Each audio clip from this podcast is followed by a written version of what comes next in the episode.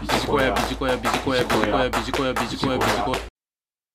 組織で身につけるべき二つのスキルとは？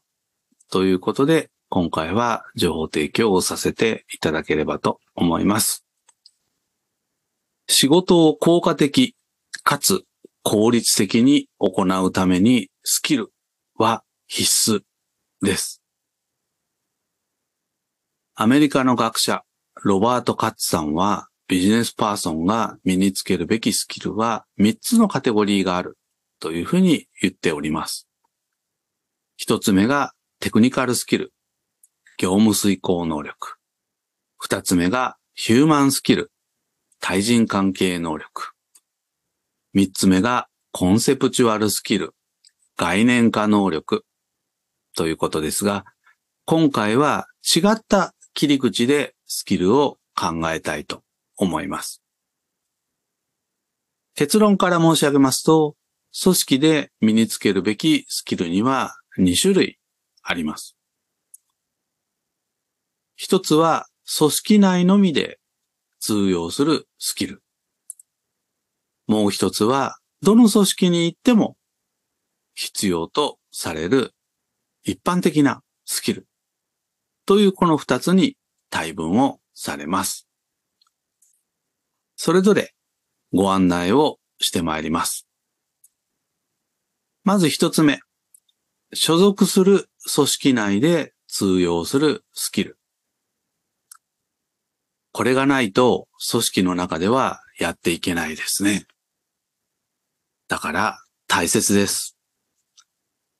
例えば、勤怠管理、あるいは経費処理、会議体の招集方法、ファイル管理など。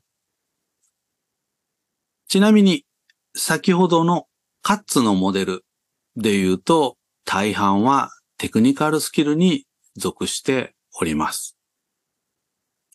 続いて、どの組織に行っても必要とされるスキルです。カッツモデルで言うと、ヒューマンスキルとコンセプチュアルスキル。ここに入ってくるものが多いかと思います。例えば、ヒューマンスキルで言いますと、コミュニケーション、ファシリテーション、プレゼンテーションなど。コンセプチュアルスキルで言いますと、時間管理、問題解決、創造思考などということです。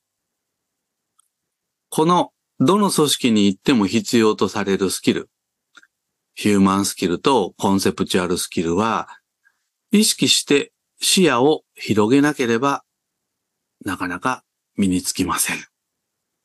最後にまとめになりますけれども、人材流動性が高くなりつつある世の中では、後者のどの組織に行っても必要とされるスキルは、私たちのキャリアアップのために必須です。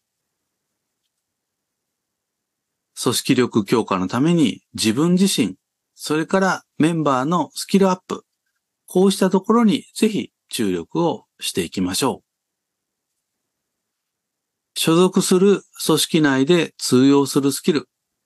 これはある意味強制的に身につくスキルと言っても良いかもしれません。一方で、どの組織に行っても必要とされるスキルは、周囲が意識をする。あるいは組織として意識をしていかなければ身につきません。昨今、人的資本経営、あるいはリスキリング、こうした言葉が時代のキーワードとなっている中で、ぜひ改めてスキルについて再確認してみてはいかがでしょうか。以上、組織で身につけるべき2つのスキルとは？ということで情報提供をさせていただきました。ビジコヤ。